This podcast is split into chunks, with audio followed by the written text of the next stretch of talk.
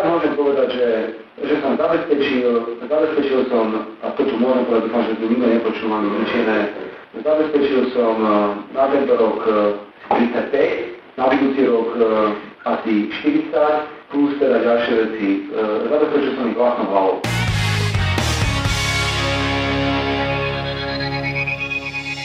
Hlas podobný hlasu, tajné stranické fondy, tisíce v igelitkách, mecenáši, ktorí si zo strán robia investičné zámery, alebo systém politických strán, ktorý tu zastupuje záujmy voličov, na čo však rovnako potrebuje zdroje, a nemalé.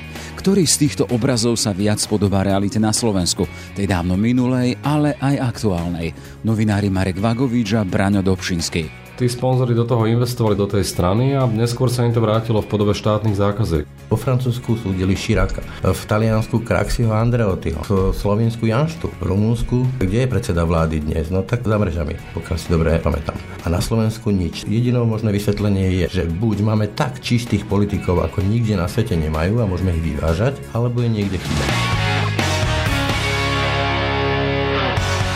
Aké je financovanie politických strán u nás a poučili sa zástupcovia občanov z kauz minulosti? Pri tomto skúmaní sa pozrieme rovnako na situáciu s financovaním politiky aj za našimi hranicami. Príklad z Nemecka uvádza Radoslav Štefančík. Na to, aby politická strana mohla získať štátny príspevok, nestačí jej len uspieť vo voľbách, ale zároveň získavať peniaze aj od súkromných darcov. Uh-huh. To znamená, že keď získa povedzme 50 miliónov z súkromných zdrojov, tak má nárok na taký istý príspevok aj zo štátu. Na Slovensku by to bola absolútna revolúcia. Ráno nahlas. Ranný podcast z pravodajského portálu Aktuality.sk. Je štvrtok, 10. október. Moje meno je Jaroslav Barborák. Počúvate podcast Ráno nahlas. Dokážeš počúvať podcast a pritom kráčať do práce? Čo keby si teraz dokázal míňať a pritom aj sporiť? Založ si účet v 365, nastav si sporenie s automatickým zaokrúhľovaním platieb Sislenie a z každej platby ti rozdiel medzi uhradenou a zaokrúhlenou sumou zhodnotíme parádnym úrokom 3,65 ročne. 365. Najlepšia banka na sporenie. Viac o podmienkach podúčtu Sislenie nájdeš na www.365bank lomka Sislenie. Počúvate podcast Ráno na hlas. Problematické financovanie politických strán nie je na Slovensku novo. Čo sledujeme týmto návrhom zákona je zrušiť financovanie politických strán zo štátneho rozpočtu. Cieľom nášho legislatívneho návrhu je zrušiť financovanie politických strán z verejných zdrojov, znížiť... Na jednej strane sú deklarácie o pripravenosti politických strán odpojiť sa od štátnych peňazí, na druhej historická pamäť a skúsenosť, že bez peňazí to ani v politike nejde. A ich pôvod je práve v politike viac ako dôležitý. Téma pre Radoslav Miroslava Štefančíka, politológa, dekana Fakulty aplikovaných jazykov Bratislavskej ekonomickej univerzity. Dobrý deň, prajem. Pán Štefančík, ak hovoríme o financovaní politických strán, len to rozlíšili, musíme rozlišovať medzi stranami, ktoré už prešli tom volieb a tými, čo ešte vo voľbách neboli. Je tam rozdiel v tom zdroji financovania. Totiž to tie, ktoré prešli tom volieb a získali aspoň tie 3%, u nás majú nárok na štátny príspevok. Chcem sa spýtať, z čoho žijú alebo z čoho existujú tie, ktoré ešte takýto nárok nemajú? Majú u nás? Tak samozrejme je to rôzne. Tieto politické strany môžu čerpať e, financie z rôznych zdrojov. Najčastejšie sú to samozrejme bankové pôžičky, ale napríklad jeden zaujímavý spôsob e, predviedla nedávno strana spolu, ktorá si vlastne požičala od svojich členov. To znamená, že táto politická strana počíta s tým, že sa po parlamentných voľbách e, dostane do parlamentu, získa štátny finančný príspevok a vlastne z tohto štátneho finančného príspevku potom bude vrácať peniaze svojim členom. Mm-hmm. To mhm. znamená, že nie za povedzme za nejaký vyšší vyšší úrok od banky, ale bezprostredne od svojich členov. Hej. E, aby sme mali predstavu o tom, že keď chce začať jedna politická strana m, svoju činnosť, svoju akciu, aby bola akcieschopná, e, tie peniaze, tie vstupy sú rádovo v tisícoch, sto tisícoch? Samozrejme, istý politik, ktorý sa pokúšal nedávno založiť politickú stranu, ale nakoniec mu to nevyšlo, nebudem menovať jeho meno, ale on povedal, že minimálne na mesiac by potreboval 30 tisíc eur a to sú len skutočne len základné výdavky. 2 milióny 150 57 tisíc eur. Čas úveru sme použili na financovanie bežnej prevádzky, to znamená aj tu centrála, aj regióny. Jednoducho tá prevádzka niečo stojí. A mali sme okolo 280 tisíc eur v drobných daroch na v rádoch tisícov eur od fyzických osôb a mali sme členské príspevky, to boli desiatky tisíc eur plus úver v hodnote 2,8 milióna eur. Treba počítať s tým, že strana sa samozrejme musí návodom nejako prezentovať, potrebuje povedzme urobiť niekde tlačovku, prenajať nejakú miestnosť, zaplatiť sekretárku, e, kanceláriu a samozrejme počítame s tým, že politická strana nechce fungovať len niekde v priestoroch Bratislavy, ale sa chce posunúť aj do regiónov, takže to si treba vynásobiť potom povedzme minimálne krát 8 a to sa potom samozrejme so všetkým nabaľuje. Čiže obraz politickej strany nie len ako subjektu politológie, ktorý má zastupovať nejaké záujmy voličov, ale je to v podstate zamestnávateľ, áno? Samozrejme, to súvisí e, aj o to, že ako sa samotná politická strana definuje, že či povedzme nejaký podnikateľský subjekt, ktorý sa snaží zarobiť na voľbách, alebo skutočne je to strana, ktorá má svoju širokú členskú základňu a tá je organizovaná povedzme v kluboch, v okresných alebo krajských organizáciách a tie samozrejme majú určité svoje výdavky a tie sú spojené samozrejme okrem iného aj s administratívnou činnosťou a personálnym mm. vybavením. To zadefinovanie si tu spomenuli, že ak sa zadefinuje ako nejaký podnikateľský subjekt, ktorý chce zarobiť na voľbách, máme na to príklad na Slovensku? No zoberme si povedzme rok 2016, kedy boli zatiaľ ostatné parlamentné voľby. Keď sa pozrieme na tie, ktoré sa dostali do parlamentu, tak povedzme strana Olano získala v roku 2016 3,5 milióna eur od štátu a v tom istom roku vydala na volebnú kampaň a politickú činnosť e, približne 2,5 milióna eur. Keď si to tak zoberieme, tak vlastne strana, ktorá nemá členskú základňu, to znamená, že nemá má žiadne... štyroch členov. No. Áno, ale mm-hmm. z toho jej nevyplývajú žiadne výdavky, to znamená, že strana nemá žiadne administratívne náklady ani náklady na personál, tak je to pre túto stranu je to viac menej čistý zisk približne 1 milión eur. Čiže Olano Igora Matoviča má čistý zisk milióna eur, s ktorým môže robiť čo? To je tiež zákonom stanovené, ale politická strana vie nejakým spôsobom nájsť cesty, ako povedzme vynaložiť peniaze na inú činnosť, ako je na marketing, propagáciu. Hey, ale keby, keby sme sa chceli vrátiť možno k definícii samotnej politickej strany. O čom tá politika alebo politická strana má byť, aby splňala možno vyslovene to poslanie náuky politológie? Tak samozrejme definícii politickej strany je X, čo politolog to sám aj... No máme tu pána Štefančíka, čiže politická strana podľa... Politická strana je, je organizácia ľudí, ktorí majú podobné záujmy, ktorí majú podobné myšlienky a samozrejme snažia sa uchopiť politickú moc alebo prebrať teda moc do svojich rúk, mm-hmm. aby e,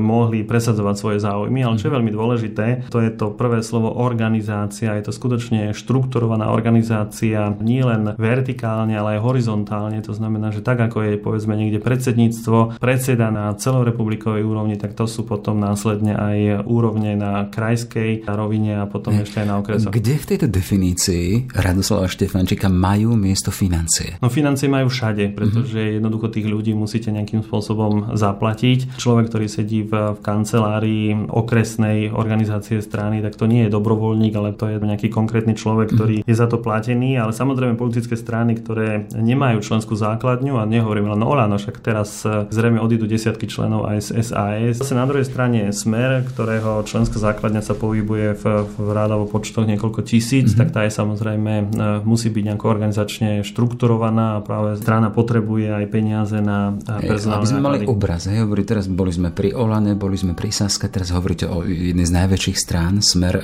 oni sa pohybujú finančne v akých radovočiastkách? No možno, že na začiatku sme si mohli povedať jednu dôležitú metodologickú poznámku a no, síce, že keď, keď hovoríme o financiách politických strán momentálne medzi nami, tak hovoríme o tých peniazoch, ktoré poznáme a ktoré sú povedzme riadne zdokladované vo výročných správach politických strán a ktoré sú riadne zverejnené a do ktorých máme samozrejme každý prístup. Bežný občan by bol iba možno na tejto linke, hej? Že Áno, samozrejme. V rámci no, transparentnosti. Bežný občan, no. ale aj vy, ako aj ja, pretože samozrejme existujú nejaké indície o tom, že politické strany nehospodária len s týmito financiami, ktoré majú povedzme od štátu, od členov alebo z malých alebo veľkých darov, ale existuje indície, že politické strany hospodária aj s peniazmi, ktoré nie sú riadne zaevidované. To znamená, že hovoríme jednoducho o čiernych peniazoch. A tých indícií je niekoľko, keď sa len pozrieme na hlas podobný Robertovi Ficovi, ten hovoril o tom, že získal pre stranu nejaké milióny. Som na tento rok 35, na budúci rok asi 40, plus teda ďalšie veci. E, zabezpečil som ich vlastnou hlavou. Alebo povedzme škandál ešte za vlády Mikuláša Zurindu, keď e, vtedajší pokladník SDKU, Palacka. pán Palacka hovoril o nejakom pozadí pre stranu, ktoré je rovnaké bez ohľadu na to, ako tender dopadne. Za chyby minulosti sme politicky zaplatili. Zaplatili sme v roku 2002 a zaplatili sme v roku 2006. Nestoja za nami žiadni mecenáši. Ja pri tým možno ešte HZDS s igelitkami. Igelitky, ale, ale zase nie je to len e, čisto čisto slovenský jav, ale keď sa pozrieme do, na nedávny škandál pána Štrachého, šéfa, teda dnes už bývalého šéfa FPÖ v Rakúsku, ktorý prakticky ako keby rozkrádal národné bohatstvo len kvôli tomu, aby do strany išli peniaze, alebo povedzme na veľmi známy škandál dnes už nielen bývalého aj nebového nemeckého kancelára Helmuta Kohla, ktorý si zobral do hrobu mená firiem alebo ľudí, ktorí financovali jeho CDU. Počúvate podcast Ráno na hlas. Financovanie politických strán a Marek Vagovič, šéf investigatív v aktualitách a autor knihy Vlastnou hlavou. Pekný deň prajem.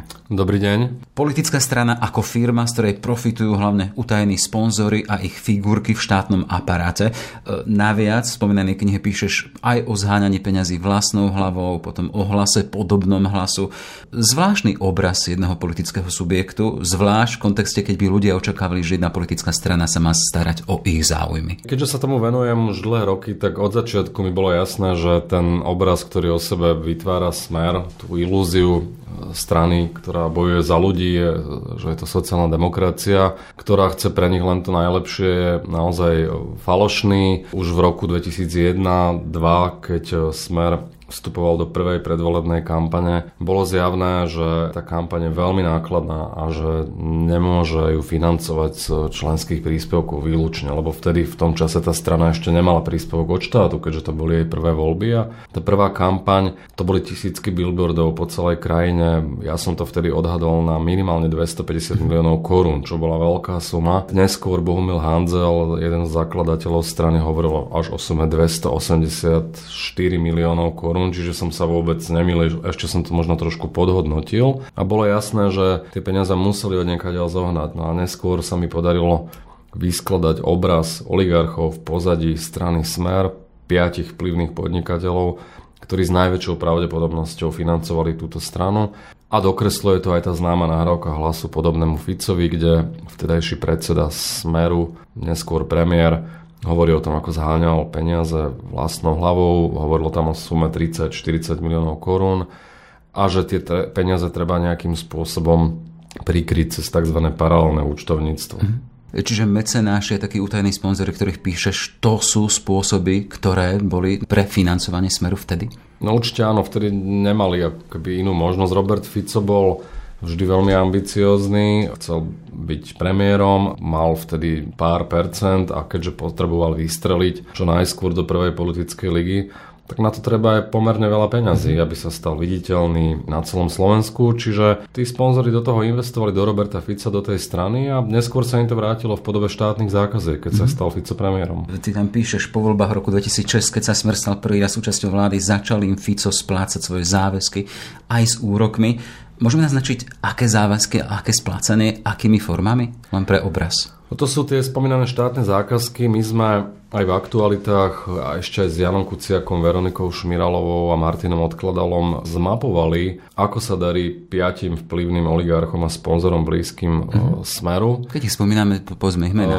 Miroslav Výboch, Jozef Brhel, Juraj Široký, bol tam Ivan Kino, Jan Gabriel, to boli tí prví. Členovia prví... ešte kedysi HZDS. Áno. A títo sponzori ich firmy sme mapovali, ako sa im darí za Ficových vlád a zistili sme, že je to naozaj vysoko nadštandardné biznis Jozefa Brhela bol až na 50% závislý od zákaziek od štátu a naozaj aj ten nárast ich v porovnaní povedzme s vládou Ivety Radičovej, ktorá bola neskôr 10-12, potom v tých rokoch 12 a 16 bol dramatické výrazný, to bolo, myslím, že to bolo niekde na úrovni 2 miliard tie štátne zákazky, ktoré vtedy získali. Na financovanie strán sa pozrieme aj s kolegom Braďom Dobšinským. Zdravím ťa. Dobrý deň.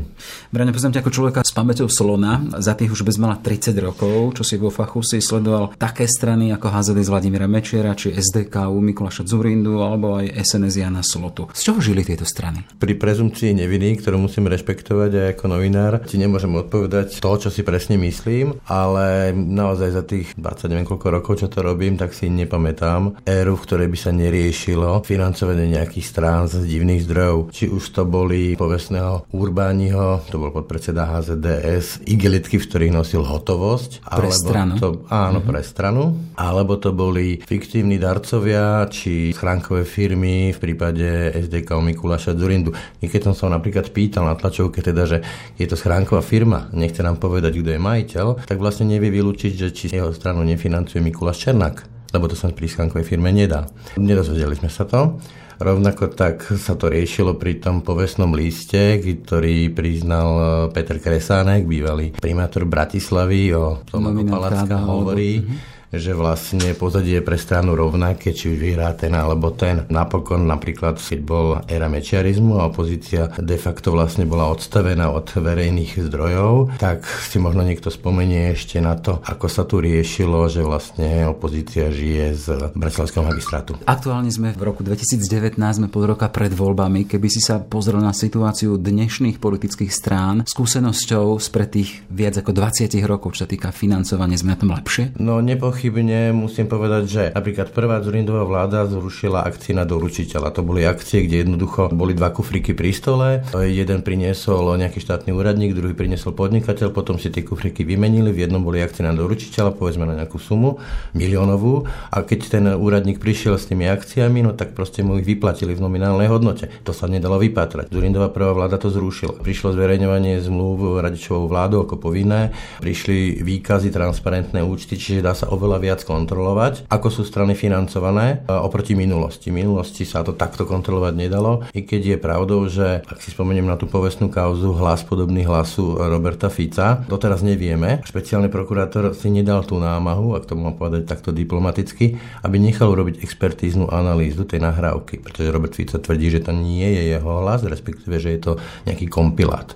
Na to môžem odpovedať len tým, že keď sme v rádiu Twist mali k dispozícii nahrávku medzi Hudekom a Lexom, to je to o, tom, o tej puse na čelo a kopanci niekam e, pod opasok, niekam, uh-huh. tak e, vtedy si Radio Twist, alebo teda Andrej Hric nechal túto nahrávku analyzovať v expertíznom kriminalistickom ústave v Prahe, aby sme mali 100% istotu, že to nie je nejaký falzifikát, fake moderný slovom povedané. A to sme boli malé súkromné rádio a urobili sme to. Keď potom bola k dispozícii táto nahrávka a špeciálny prokurátor sa neobťažoval, aby ju nechal preveriť, tiež som sa pýtal Roberta Fica, nechajte si to preveriť vy, peniaze na to máte, smer nie je chudobná strana a navždy sa očistíte nikdy k tomu neprišlo. Takisto ako neprišlo k tomu, aby sa preverili pravosť podpisov na zmluve medzi Flašikom a Blaškom, kde špeciálny prokurátor si zavolal pána Flašika, spýtal sa ho, je to váš podpis? Pán Flašik povedal, nie, nie je to môj podpis. A bolo vymelované. Tento rozhovor začínali, alebo ty si začínal tým, že rešpektujúc prezumciu neviny. Začal by si odpoveď, aj keby som sa spýtal na súčasné strany, čiže ak som začal, teda, že sme 5, pol roka pred voľbami, máme tu nové politické subjekty,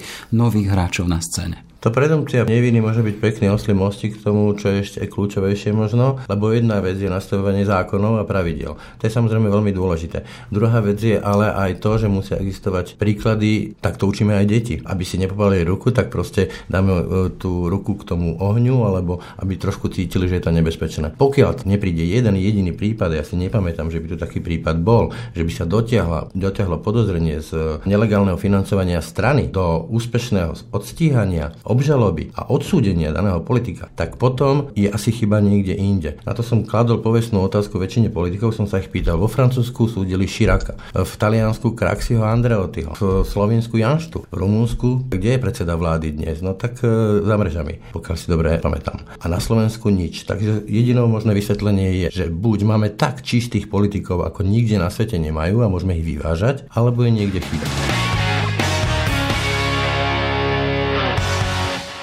Takto sme úplne kontinuálne prešli od náuky, od teórie k praxi. Máme tu nejaké to základné poslanie politických strán, na čo potrebuje určité peniaze, ale vidíme, že život, tá bežná prax, aj to, to ich podnikateľské možno pozadie, aj to, že sú niekedy zamestnávateľmi, z nich robí čosi ešte iné a máme tu problémy s financiami. E, vy ste aj autorom takej porovnácej štúdie o financovaní stran nielen u nás na Slovensku, ale aj v Nemecku, vo Švajčiarsku, v Rakúsku.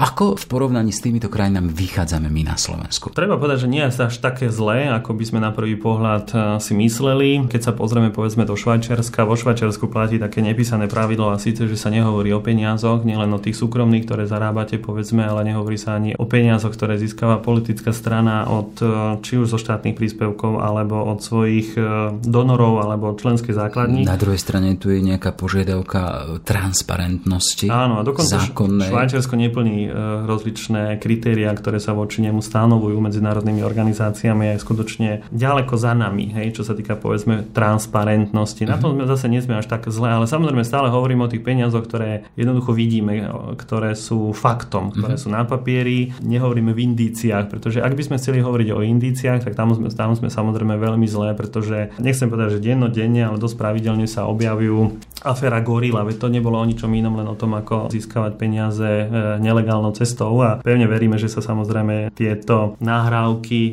nielen zverejnia, ale že sa dokonca aj vyšetria a zodpovední e, si odnesú svoj trest. Ale keď hovoríme povedzme o celkových príjmoch politických strán, treba povedať, že politické strany na Slovensku, ak hovoríme o tých naozaj reálnych číslach, sú veľmi závislé na štáte. To znamená, že ako keby neboli Podľa schopné... niektorých štúdií pre strany, ktoré prešli voľbami a získali minimálne 3%, väčšina z nich je hlavne závislá na štáte. Keby sme sa chceli vrátiť k Olano, tak treba povedať, že v roku 2016 Olano nemala žiadne príjmy z členských príspevkov, aj napriek tomu, že vlastne evidovala tých štyroch e, členov. Ale čo je teda napríklad také zaujímavé je, že strana Smer v roku 2016 nemala žiadne príjmy z darov. Aj napriek tomu, že má za sebou viacero škandálov, tak v jej účtovnice v roku 2016 neevidujeme žiadne príjmy z tejto formy. A čo, čo to je za signál, že prestáva byť menej zaujímavá pre tých, ktorí by jej darovali svoje peniaze? No, samozrejme tých interpretácií môže byť niekoľko niekoľko. Jedna interpretácia je, že skutočne tečú niekde úplne iným spôsobom a že to skutočne niekto zoženie svojou vlastnou hlavou a zaeviduje niekde úplne mimo hlavného účtovníctva. Alebo zase na druhej strane na Slovensku je skutočne nepopulárne darovať pre politickú stranu peniaze, pretože niektoré médiá si myslia, že si tí donory niečo kupujú politických strán. Kvôli tomu celkovému obrazu ešte sme vôbec nespomenuli napríklad Most Heat, vládnu stranu, či stranu SNS. Ako sú na tom s financiami oni? No, to som chcel povedať, že väčšina týchto politických strán je odkázaná na štátne príspevky a tam sa to samozrejme líši. Most Heat e, má okolo 90% sa pohybuje, čo sa týka e, štátnych príspevkov. Most Heat má samozrejme aj viacero darcov a samozrejme má členskú základňu, z ktorej čerpá finančné prostriedky. Ale keď sa pozrieme povedzme na SAS, tak v roku 2016 celkový podiel štátnej dotácie predstavovala 97,77%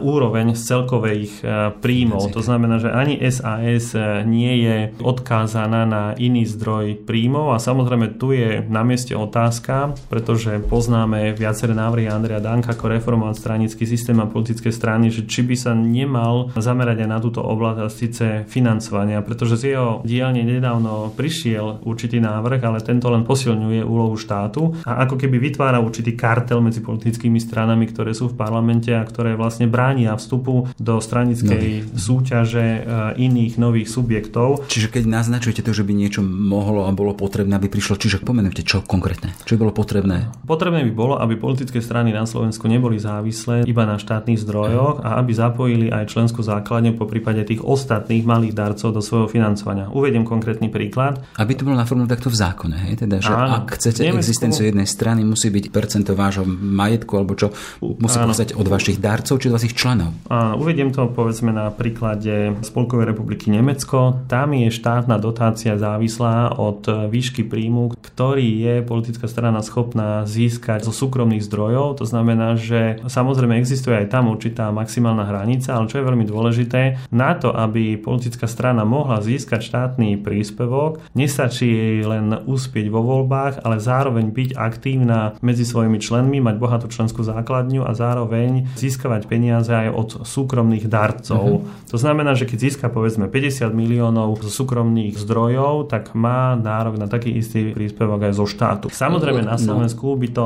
bola absolútna revolúcia, keď sa pozriete povedzme na SAS, ktorá má skoro 98% podiel zo štátneho financovania, tak zrejme by to niektoré strany zrujnovalo, ale zase na druhej strane treba povedať, že tak ako fungujú politické strany na Slovensku, tak eh, nefungujú v mnohých demokratických štátoch. Máme skúsenosť tuto z našich končín, keď sa o sponzoroch niektorej strany hovoril ako o mecenášoch. Kolega Marek Vagovič písal o tom teda, že investovali a potom z toho mali aj bohaté zisky. Áno. Ako nastaviť hrádzu zákonnú, aby takéto peniaze neboli dobrou investíciou pre súkromníkov? Áno, čo je veľmi dôležité, na štátu. Že, čo je veľmi dôležité, že pán Vágovič hovoril predovšetkým zrejme o tých peniazoch, ktoré nie sú vedené práve v, v evidencii, pretože ak v roku 2016 strana získala 0 eur z darov, mm-hmm. tak pravdepodobne nemožno hovoriť o nejakých mecenášoch a zrejme hovorí o tých iných peniazoch, ktoré tečú skutočne inou formou. Ale kvôli úplnosti, tak tie, tie prípady sú ešte z dôb trošku starších. Áno, áno, ale keď sa na to pozrieme, tak povedzme do roku 2006. V roku 2006 získala strana z darov 83 tisíc eur eur a to je asi najviac ako získala počas uplynulých 12-13 rokov. Veľmi dôležité je samozrejme stanoviť maximálnu výšku daru. Už aj dnes fungujú pravidlá, ktoré predpokladajú, že sa darca riadne zaeviduje, keď sa uvedú všetky jeho údaje a všetky tieto údaje sú následne zverejnené v, vo výročných správach. Čo je však podstatné je, že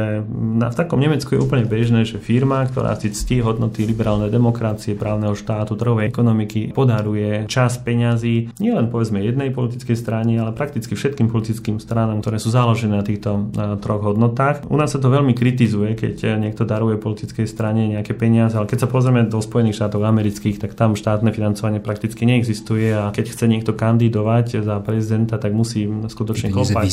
Mhm. Klopať, nie len chodiť po veľkých donoroch, ale skutočne klopať od dverí k dverám. U nás nie je samozrejme takáto tradícia, súvisí to bezprostredne s politickou kultúrou, ale mám taký stále pocit, že ideme niekde opačným smerom, ako je nastavené financovanie ne. práve v demokratických štátoch. Už len na záver, keď sa zvykne u nás hovoriť o financovaní a financiách politických strán, má to vždy tú takú negatívnu konotáciu, sa to spája s kauzami, s možným podozrievaním. Čo by bolo treba urobiť na to, aj v rámci verejnej mienky, aby to nebolo takéto, aby to financovanie politických strán, subjektov, ktoré majú zastupovať e, záujmy svojich voličov, a čiže občanov Slovenskej republiky, nevyvolalo pochybnosti. Keď sa zavádzalo štátne financovanie politických strán, keď v 60. rokoch v Nemecku a potom v iných štátoch, tak e, sa tento krok odôvodňoval tým, že ide predsa o náklady demokracie. A e, inými slovami, politické strany sa najskôr musia vnímať ako dôležité premostenie medzi spoločnosťou a štátom ako určité organizácie, ktoré skutočne artikulujú a presadzujú záujmy celej občianskej spoločnosti a skutočne nemožno ich vnímať ako len nejaké SROčky, ako nejaké organizácie, ktorých jediným cieľom je popularita. To znamená, že samozrejme samotné politické strany, respektíve ich predstavitelia musia prejsť seba reflexiou a, a vyhodnotiť svoje správanie a konanie a povedať si skutočne odpoveď na otázku, že či to, čo robia, robia skutočne pre záujem občanov alebo pre niekoho iného. Toľko teda financovanie politických strán a Radoslav Štefančík, politolog Ekonomickej univerzity. Ešte pekný deň prajem. Ďakujem pekne za pozvanie.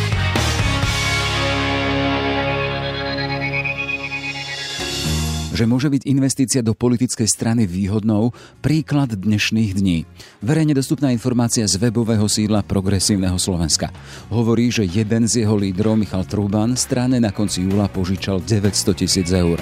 Splatnosť použičky je stanovená na 60 dní od dňa konania najbližších volieb úrok je na úrovni 5%. Michalovi Trubanovi sa tak po dvoch mesiacoch od volieb vráti 900 tisíc plus ďalších 45 tisíc úroku. Samozrejme za predpokladu, že jeho strana vo voľbách úspeje. Sme v závere. Pekný deň želá Jaroslav Barborák. Všetky podcasty z pravodajského portálu Aktuality.sk nájdete na Spotify a v ďalších podcastových aplikáciách.